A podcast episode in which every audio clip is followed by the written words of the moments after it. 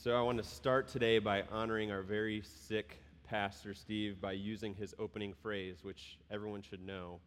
I would invite you to turn with me to Mark chapter 10, and we're going to be looking at verses 32 through 52. This is a text that God has really been laying on my heart over the past few months. It's actually an opportunity I had a couple weeks ago when I led the youth group up to Canada. We got there, and uh, Thursday before the Sunday, I was asked if I would fill in the pa- for the pastor of the church up there who had a family emergency and wasn't able to preach. So they asked me to preach, and this is a text that God laid on my heart. And I had three days to prepare a sermon. I preached in jeans and sneakers. And so when I got back and found out how sick Steve became, and Jeff asked me if I would be prepared to preach, and it wasn't until about three days ago that that was confirmed. And so now I have about a full week's preparation between the two three day sections, and I'm excited. This is uh, a really amazing text, a really great story. And so if you were on that youth group trip with me, this is your second chance to really hear this. So, in case you were a little sleepy last time, you get to hear it again. So let's, uh, let's pray together as we approach this text. Father, thank you so much for your love for us that it is not conditional. There's nothing we could do when we are in Christ that could separate us from your love. There's no way to earn more of your love. There's no way to lose it once we are in Christ because he is our perfect righteousness. I thank you that when we stand before the Father, you see him in his glory and you welcome us into your eternal kingdom. I thank you, Lord, that because of what you've done, it transforms the way we think, the way we obey you, Lord. It's not a burden anymore, but our sin starts to taste less and less good, and you start to taste better. I thank you, Lord, that you don't just forgive our sins from when we first trust you, but for the rest of our lives. And that we could approach you in worship today, not because of anything we've done, because of what you've done. And Lord, as we look at your text, let it come alive to us because, because of your spirit that dwells in us. And allow us to not only listen to it and appreciate it, but to let it affect our lives in the way we treat others and the way we love you. I pray this in your name. Amen. There is a popular audio clip out there on YouTube. It's, it's called um, Deer Crossing Sign. And in this audio clip, a woman calls in to a, uh, a local radio station somewhere up in Minnesota, and she wants to voice her concern about something. And so, so they're all ears. They say, so, so what's going on? She said, Well, here's my issue. In the last few years, I've had three separate car accidents, all on the highway, all involving deer. And they say, Okay. And she says, My problem is, is that every time I had one of these accidents involving deer, it was right shortly after I saw a deer crossing sign. And, and her beef was, she said, How could the Department of Transportation be so irresponsible? To put these deer crossing signs in these high traffic areas? Why in the world would we encourage these deer to cross in areas where they're so likely to be struck by oncoming traffic? Dead serious. You could hear the radio announcers holding in their laughs. And she just goes on. She goes, I don't know why they don't think about putting these in safer areas. Like, I think a school crossing would be a good idea. Let, us let's, let's encourage these deer to cross in the school crossings where they're not going to be struck. And, and she, she continues. She said, I, I just don't think they should be there. And they say, You know that these signs aren't telling the deer where it's safe to cross, they're just alerting drivers that it's like a high population. And she goes, No, no, no. They could direct the deer population wherever they want. She continues on. I think a school crossing would be a good idea. And they, they, after trying once again to, to, to, to, correct her, they say, All right, well, we'll get the word out there. We'll try and help you. She was dead serious. Obviously, very embarrassing. She ended up calling back in after someone explained to her about the deer crossing signs and realized how embarrassing that was, how dumb she sounded. She was having issues with people putting deer crossing signs in her yard after that. But there, there's nothing that makes a person want to embarrass themselves that bad. It only happens because she was obviously completely confused. She grew up in a small town. No one ever explained to her. She just assumed it was like a, a, a pedestrian crossing. Hey, this is where we cross. Well, something very similar is going on here in Mark. The disciples are confused. They're following Jesus ever since he called them, but they have no idea what he's going to do. He explains to them things, he teaches them, but they still think he's going to do something opposite of what he's really going to do. They embarrass themselves, themselves several times because they don't understand, just like this woman. So, why did I choose this title? Why did I choose Who is the Gospel for? Well, that's really what Mark's main aim is in his narrative. Mark is wanting his audience to understand who the gospel is for and what it is. What is the gospel? Mark writes his narrative like a quick action story. I was looking at this text, and there's like six sentences that begin with and. He has, he has no idea of stopping a thought. He just keeps it going. It, and this, his story includes a lot of miracles with women, children, and unordinary people. He has teachings that he records, encounters with the religious leaders, with the Pharisees. And stopping reading Mark, when you're reading it, is like stopping an action movie. It's not meant to be done. Mark wrote this in a way that we need to read it all in one sitting because it is a story that he wants you to read from beginning to end. It's like when, when I want to watch Lord of the Rings and I get through the first one, it's impossible not to just start the second one right after that. That's what Mark is. It's just an action story. And Mark has a purpose as he's writing to this church that was thought to be in Rome. And this church probably is also struggling to understand who Jesus is and exactly what he came to do. This letter that Mark is writing is meant to bring clarity to them as they're struggling, as they're facing persecution from the Romans for their faith, and probably a lot of disunity because you had two totally different people groups coming together in the church the Jews and the Gentiles. And so Mark is trying to show them hey, this is what it's all about. This is who the gospel is for. So, the context of our story is Jesus just finished his ministry outside of Jerusalem. He had traveled all around outside of Jerusalem, and the religious leaders up until this point in Jerusalem have tried to put him to death several times. And so far, Jesus, with his disciples, has predicted his death and resurrection twice. After he tells them the first time, hey, I'm going to die, I'm going to be handed over, crucified, and rise again, Peter goes, No, you're not. He rebukes, he rebukes Jesus for it. And Jesus says, No, get behind me, Satan. And the second time he says, Hey, I'm going to I'm going to die and rise again, they start saying, Hey, who do you think the greatest in the kingdom of heaven is? They have these two ridiculous things after, right after Jesus does it. And what we're going to look at here is what happens after the third time he predicts it. And something to really look at here, something Matt mentioned, is Mark is going to show a really big contrast in this text between the disciples and the blind man. Mark is all about contrast all throughout his narrative, and that's what we're going to look at here today. And so I thought it'd be appropriate, especially since we have kids this Sunday, I want to tell this story before we read it together. I want to, I want to tell it to you. Because not, not just kids, but adults, when we hear it, we experience it in a different way. We understand it in a different way, and we could see how it all fits together. So, so I want you to hear a story from God's Word. With all that Jesus was teaching and doing, the religious leaders tried to put him to death several times, but they were unable to. So Jesus and his followers were on their way back into Jerusalem, where these religious leaders were, and his followers were afraid because Jesus had just told them for the third time that he was going to die by the, because of these people, but that he would rise three days later. So James and John, two of his followers, came up to Jesus and said, Jesus, we want you to do for us whatever we're about to ask. And Jesus said, And what do you want me to do for you? They said, Let us sit at your right side and your left side in your kingdom. Jesus said, You don't know what you're asking. Are you able to drink the cup that I'm going to drink or be baptized the way I'm going to be baptized? Yes, we are, they said. So Jesus says, You will. You will drink the same cup that I'm going to drink, and you're going to experience the same baptism. But to sit on each side of me is not my choice, but it's already been decided. When the other followers heard this, they got angry at James and John. So Jesus called them over and he said to them, You know when someone's a leader they show it by bossing around those who are underneath them. But that's not how it should be with you. If you want to be a leader, if you want to be great, you need to become a servant or even a slave of others. Because even I didn't come to be served, but to serve others and give my life for many people.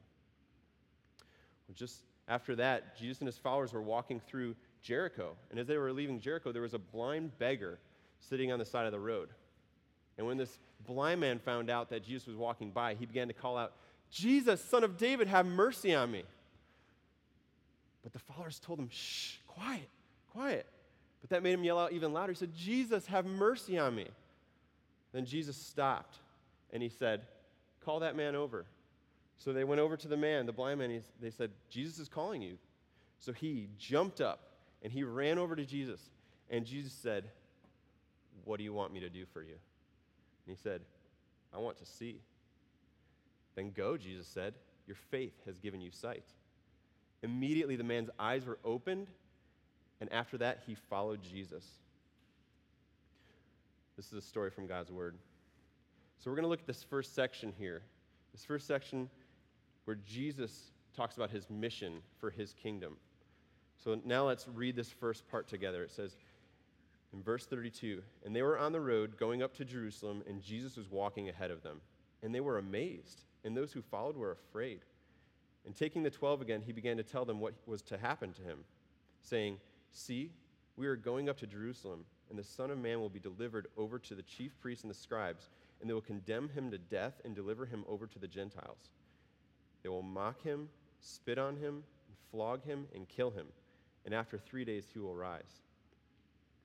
So, Jesus, pretty simple, he's walking with his disciples and all these followers. says that they're amazed as they followed him. Why, why were the disciples amazed? Well, first of all, Jesus is courageously walking ahead of them to the place where the people want to kill him. And they're also amazed because of what Jesus just did. If you look right before this, what happens right before this story is there's some children who come to Jesus, and his disciples rebuke the children. Like, stop bothering Jesus, get away. He says, No, the, the kingdom of heaven is for children like this. But then right after that, this rich man comes up to Jesus and says, Hey, like, you know, how, how do I, you know, what's, what do I do to get into heaven? He said, Follow all these commands. He says, I've done all that. Go and sell all you have. He walked away sad because he had a lot of possessions. And his disciples were amazed because Jesus goes, How hard is it for a rich person to enter the kingdom of heaven? It's easier for the, a, a camel to go through the eye of a needle than a rich person to enter the kingdom of heaven. So Jesus just raised the bar. First, he, he tells them it's, it's for children, and then he tells them this guy who's been obedient but has a lot of wealth, it, he can't enter. We see another contrast here. The children bring nothing to the table and they know it. That rich man thought he did. But Jesus is raising the bar and they're amazed. How do you get into the kingdom of heaven? So they're going to see this more through the story. And it says the crowd, was, the crowd was afraid as they followed him. It's got this picture in this text here of Jesus walking ahead and almost like the whole crowd taking these like little half steps behind him because they're thinking, Jesus, so many people love you. You're doing awesome things. Why are you going to the place where people hate you? These people want to kill you. So they're following, and I, I kind of know the feeling. It's like we were in Canada and we went to a, a place called the Quarry. And at the Quarry, there's like a, a 10 foot cliff you could jump off into the water, a 35, and a 65. And the 35 was pretty, pretty scary jumping off that. But then we walked up to the 65, and when you're stepping up to that edge, it's very similar to this crowd. I was, I was looking over, and if you threw like a rock, it would take three full seconds to hit, hit the water, and that's just terrifying. Don't worry, parents, we did not allow your kids to jump off the 65 foot cliff. So this crowd is afraid because he's heading to his doom. He's heading to these people who want to kill him. And then Jesus tells them for the third time what's going to happen. And he's detailed. Look at this. He says, They will condemn him to death, deliver him over to the Gentiles. They will mock him, spit on him, flog him, and kill him. After three days, he will rise. I, I don't know how it went over their heads, but it did. Luke records that when Jesus told them this, it was withheld from them the meaning. But when we read it, it's like they shouldn't have to guess what he means. Even if it was withheld from them, he just said, I'm going to die this way, but I'm going to rise again. They're confused. They don't, they don't know what's going on. It's just going to take us into this next section here where we see false greatness in the kingdom. And really, it's also a false kingdom that the disciples have in mind. So let's read this text together in verse 35. It says, And James and John, the sons of Zebedee, came up to him and said to him, Teacher, we want you to do for us whatever we ask of you. And he said to them, What do you want me to do for you? And they said to him, Grant us to sit, one at your right hand and one at your left in your glory. Jesus said to them, You don't know what you're asking. Are you able to drink the cup that I drink or be baptized with the baptism with which I am baptized? And they said to him, We are able. And Jesus said to them, The cup I, that I drink, you will drink. And the with the baptism with which I am baptized, you will be baptized. But to sit at my right hand or my left is not mine to grant, but it is for those who have, it has been prepared. So James and John, these two followers, approach, and we got to think is this a, a, a request or a demand? They say, Do for us whatever we're about to ask. Like, is, is Jesus their genie? Like, does he have to do whatever they're about to ask? It's almost as bad as starting a conversation like, Jeff, don't take this the wrong way. but what's going to happen? You're going to take it the wrong way. This, this is kind of how they start this request. Jesus, do for us whatever we're about to ask. But Jesus, it's amazing. He entertains the request. He says, And what do you want me to do for you? They say, Allow us to sit, one at your right hand, one at your left hand. Can you guys imagine the conversation leading up to this point, up to this request? It's like, Hey, James, come here. I don't know about these other 10, but I'd love to sit with him in his kingdom. What do you think? Should we go up and ask him? I remember one time I was standing near some kids, and they were having this conversation, pretty appalling. The kids wanted to have a sleepover, and the one who wanted to have the other boys sleep over at his house, he said, I know if I ask my dad, he's going to say no, but this is what you got to do. Go up to my dad and say that you really want me to sleep over. And he'll, he'll say yes because he likes you. I was like, okay, there's some of the behind the scenes of what happens with kids. This is kind of what the disciples are doing here. Can you imagine leading up to this crazy request? Let us sit in your right hand and your left hand. Well, what are they thinking about? What is on the disciples' mind as they're asking this question? They're thinking about a kingdom on earth. They're not thinking about heaven. They're thinking about this kingdom on earth. They thought Jesus came to set up this kingdom in Jerusalem. They thought that he was going to drive out all of the Israelites' enemies, set up this amazing kingdom, better than Solomon's kingdom, so much wealth, happiness, great leadership. He, he was it. He was the Messiah who was going to do that. And that's really important to remember for the rest of this conversation. And we know that this is true because in Acts 1 6, after Jesus resurrects, it's all done. What do the disciples come up and say? Are you now going to restore the kingdom to Israel? It's like, move, move the deer crossing sign. They, they don't know what's going on. The disciples didn't know what was going on until that, the Spirit came and filled them, and they understood why Jesus came. So Jesus, they ask this ridiculous question. Jesus says, You don't know what you're asking. You don't know what you're asking. Are you able to drink the cup or be baptized this way? And, and they have this super prideful answer because they think they're right. They say, Yes, we are. Well, remember, they're thinking about this earthly kingdom. So when they're thinking about cup, what are they thinking about? Well, they're thinking about, well, when Jesus sits down with his important people, his cup is a really important cup. The, per- the, the person who gives him the cup actually tasted it first to make sure it's not poison. And so this is like a really important cup. And the person on the right and left probably get to share in drinking that cup because they're important too. That's the cup they're thinking about. So they're like, yeah, if we're on your right and your left, of course we get to drink your cup. And then the baptism, what are they thinking about? Well, water baptism. We were, we were baptized by John. Jesus was baptized. We, we're able to be baptized the way you are. Well, what is Jesus talking about here? He says, Yes, you are able. He's not talking about those things. He's talking about the cup of wrath. The cup that Jesus is going to drink is the cup of God's wrath, the cup of wrath against sinners. And the disciples, now they're not going to drink the exact cup that Jesus drinks as he enters into that garden on the cross. But the disciples, and uh, James is one of the first martyrs, dies for his faith. John is said that he was boiled alive in oil. They experience wrath. And then baptism, Jesus is not talking about water baptism, he's talking about baptism into death. And that's going to happen with the disciples too. When they're born again through the Spirit, their old self is dead. They are going to experience the same baptism.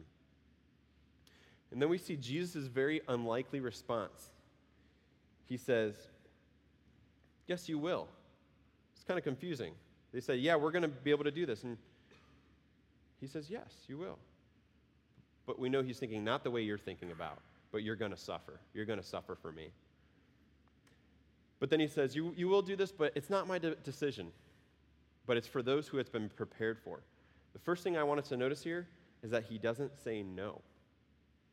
Jesus doesn't say, No, you can't sit at my right or left. He said, It's not my decision, but it's been for those who it's been prepared for. So we have to ask ourselves the question Are there people sitting at Jesus' right and left hand in his kingdom? Let's think about this. Say, say we're thinking about the heavenly kingdom, the true kingdom. Who's sitting at Jesus' right and left in his heavenly kingdom? Let me ask this Jeff Johnson, getting, getting married tomorrow, big day. Who's sitting next to you? Yeah. And what is she? Your what? Your wife, your bride. You're the groom. Well, who is the bride of Christ? His people. We're all sitting next to him. We're not squeezing onto one chair, so didn't think about it that way. But we're all around that, that feast, that marriage supper of the Lamb. We're all there. And God is there. Father, the Son, and the bride. It's not for a certain person, it's been prepared, it's for those who it's been prepared for, his bride. Let's think about it in an earthly way. If the, if the disciples really wanted to be part of his kingdom on earth, who sat next to him or who was on his right and left in his on earth? John 12, 23 uses similar language. He says, Now has the hour come for the Son of Man to be glorified. This is right before he went into his crucifixion. So, the way that the Son of Man was glorified on earth was through his crucifixion. Well, who do we see on his right hand and his left hand on earth? Criminals. Cross on the left, cross on the right.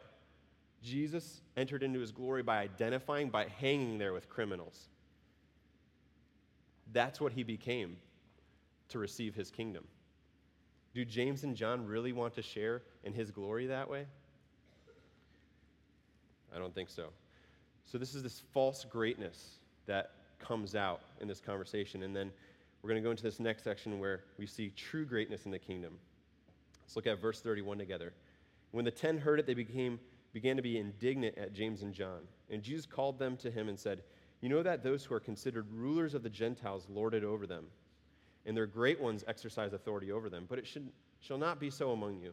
But whoever would be great among you must be your servant and whoever would be first among you must be slave of all. For even the Son of Man came not to be served, but to serve, and to give his life as a ransom for many. So the other disciples get angry, and Jesus uses it as an opportunity to teach them. And before we put ourselves above the disciples who became angry, we're all there too. Kids, how many of you, when you're walking through a store and your brother or sister say, Hey, mom, can I get some ice cream? You get angry, like, wait, why I? How about we? How about we all get ice cream? And adults, you've been there too. When you overhear your coworker asking your boss for a raise, please don't tell me that you're super happy when that happens. You're like, why not me? I want a raise too. This is, this is the disciples here. They get angry. And so Jesus calls them over and he says, guys, don't be like a bad leader who dominates others. But if you want to leave, you have to lead, you have to serve others. If you want to lead, you have to serve others. I don't remember the last time I asked someone, hey, how's work going? They, they, they go, oh man, it's great. My boss is a jerk. He makes me do so much work, calls me bad names, never says thank you. He takes credit for work I do. I feel so loved. yeah, I've never heard that before. This is what Jesus is saying. If you want to love, if you want to serve others, as a leader, serve them. Be a slave to them. Do this at work. Do this with your spouse. Do this with your children. Do this with your friends. If you want to be a leader, if you want to be great in my kingdom, serve others. And then he uses this other language. He says, a slave. It's really heavy language. That implies ownership that implies that you are owned by that person. You need to become a slave of others. There's a quote out there by a very popular preacher, a prosperity gospel preacher. He says, Be around people who celebrate who you are. if people don't appreciate you, you should, leave, you should get new friends. You should not be around them.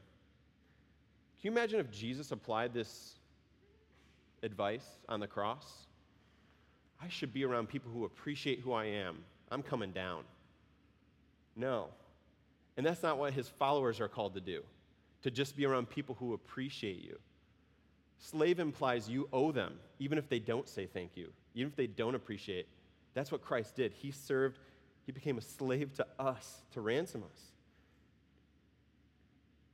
That's what we need to do for others, and that's hard. But what makes it less hard is Jesus gives a reason right after this. He says, Why should we do this?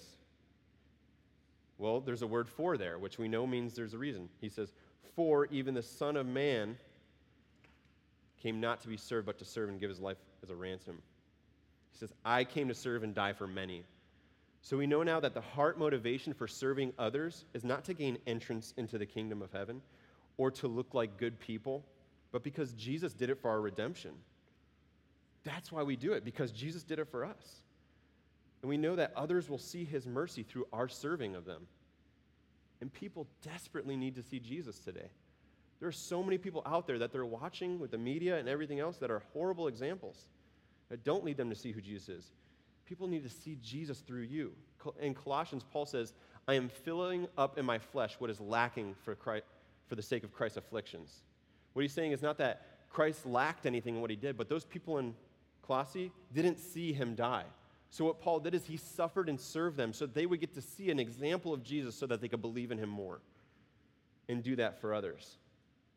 That's what we need to do. Be Jesus to others so that they could come to him.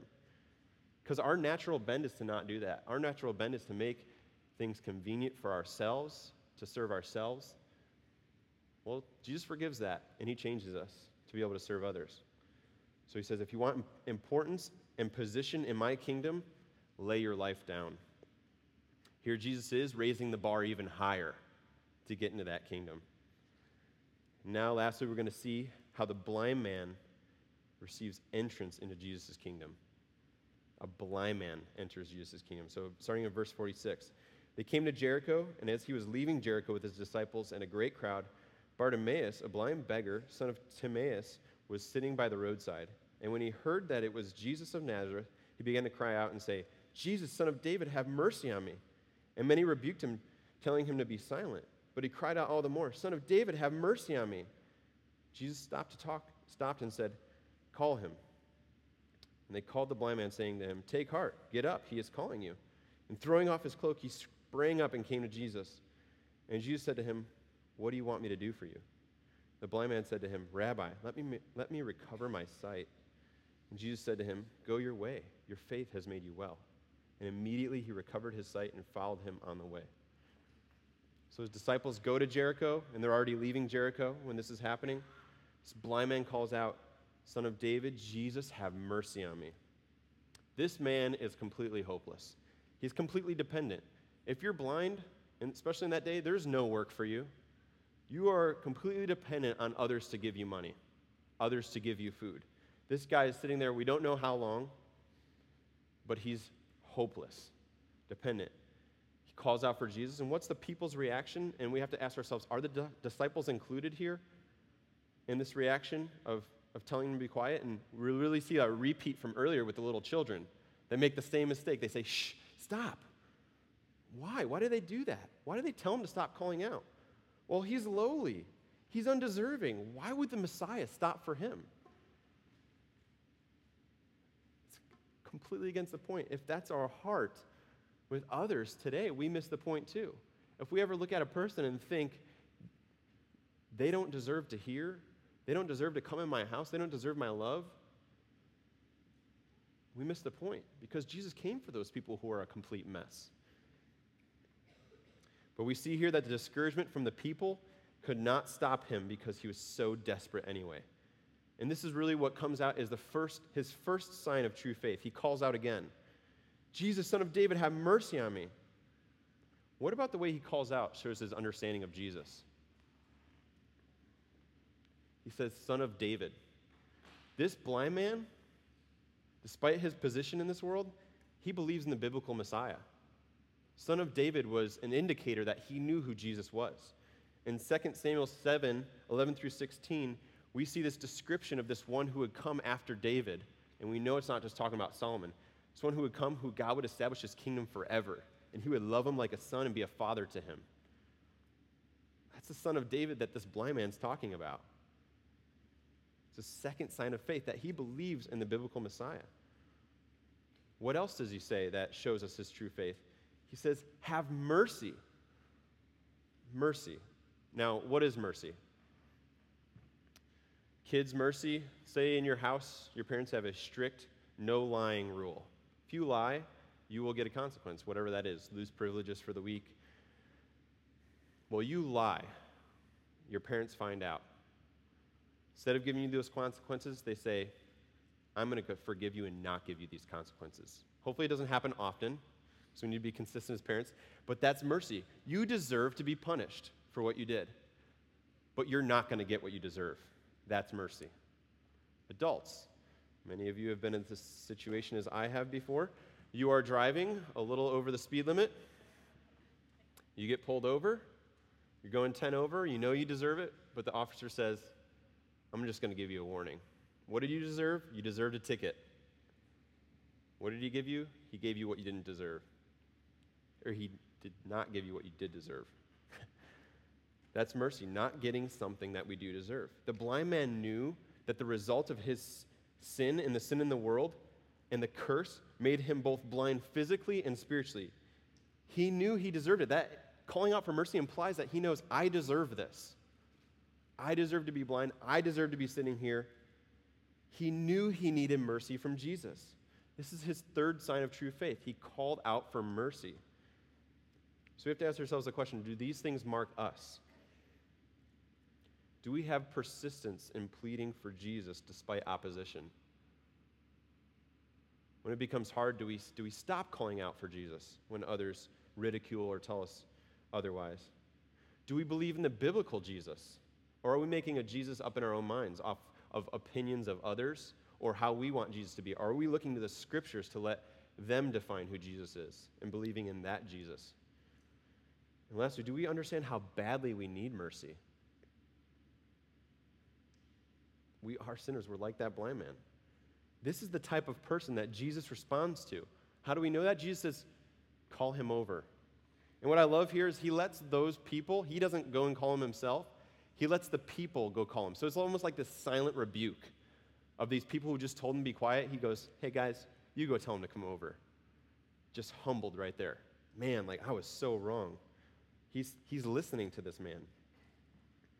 Then we see this fourth sign of true faith from this blind man. He jumps up, a blind man jumping up. I've never been blind, but I've closed my eyes for a little while, and it's pretty hard to jump and then walk somewhere. This guy jumps up and goes to Jesus. He didn't just want Jesus to come to him, but he would stumble over to where Jesus was, no matter how ridiculous he looked, to be healed. That is a sign of true faith.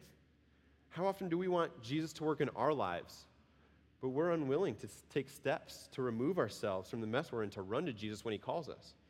We know only Jesus could call us out of that mess, but when he calls us, are we still saying, No, I want to stay here, you come to me? Or are we responding to his call? We have to respond to his call to see that we have true faith. And then we see this familiar question that really sets the contrast here. He says, What do you want me to do for you? Disciples' selfish approach, Hey, do for us whatever you want. What do you want me to do for you? The, the, the blind man's humble approach, What do you want me to do for you? We already know Jesus is going to give him what he asks. And then we see this fifth sign of true faith from the blind man. He says, I want to see. He didn't ask for money or for food or to sit at his life, left side, but for sight. The blind man knew he was blind. That's the great thing about blind people, they don't think they could see. This blind man knew he was blind and he knew he needed sight. He had to live all of his life on giveaways. He could have asked for other things, material things, but he asked for sight. There was no other option for him. So, who is the gospel for? It's for those who cry out for mercy, it's for those who know that they are blind. The gospel is not for those who don't know that they're blind. The mark of a Christian is not sinless perfection or a cleaned up life or a perfect understanding of God or the scriptures. It's not a position in the church or a successful family, but a continual realization of how blind we are without Christ and how badly we need his mercy. We can't look to a certain day when we accepted the Lord as proof that we're a Christian, but a continual lifestyle of repentance and faith and asking for mercy. And how do we know all this is true? Well, let's look at Jesus' response to him. He says, Go, your faith has healed you. Jesus grants him his request, and immediately he could see. But what does he tell him healed him? Jesus says, Your faith has healed you.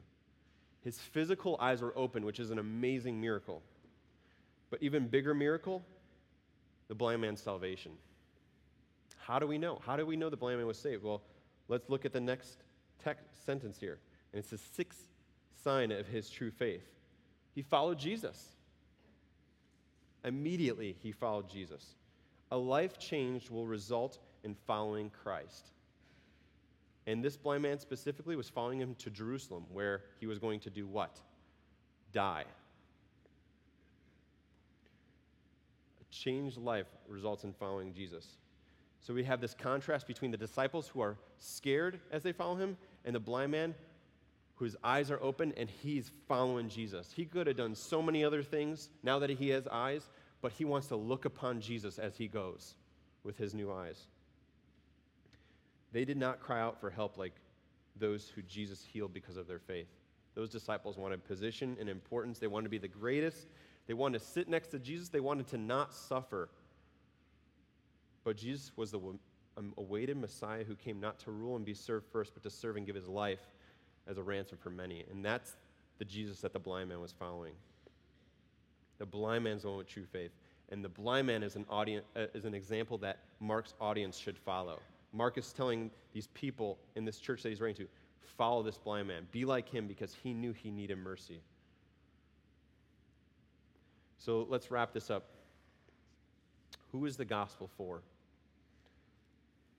The gospel is for those who cry out for mercy.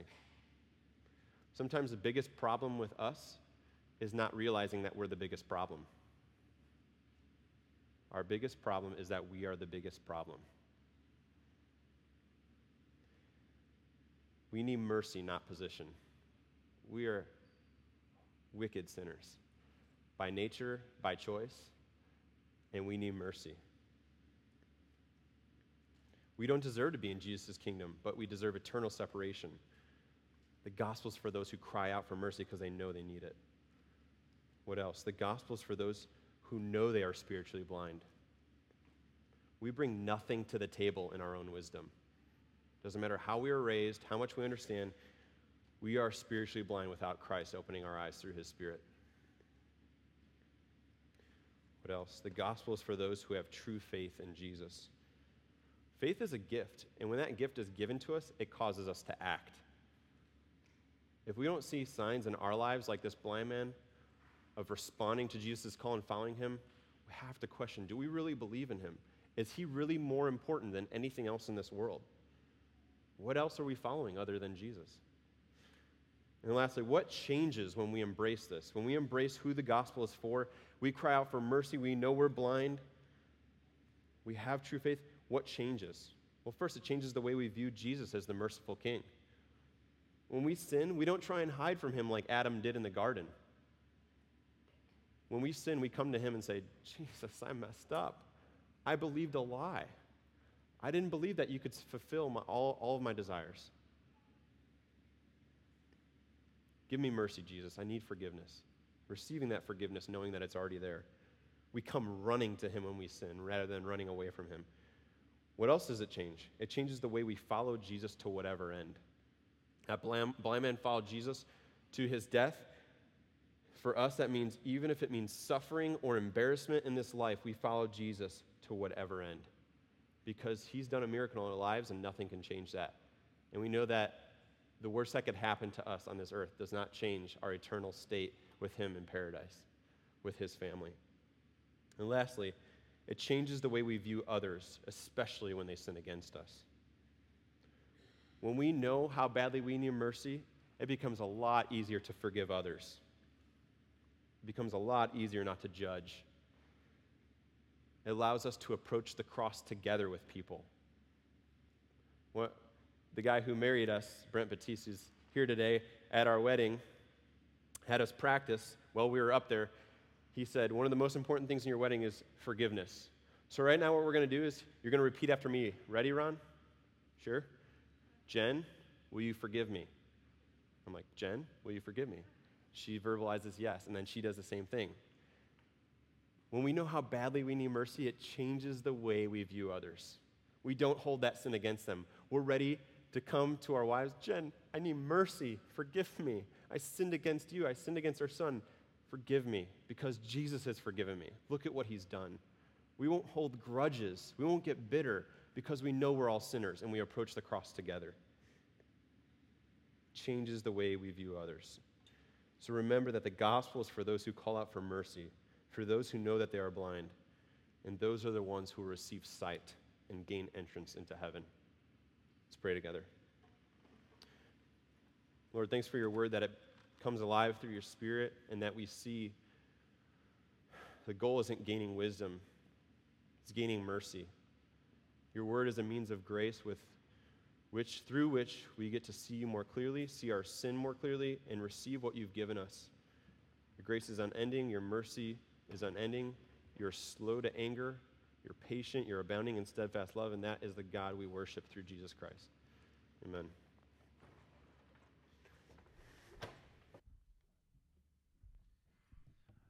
let's stand together and let's respond in song of confession and affirmation of our sin and that Christ is merciful to us alone.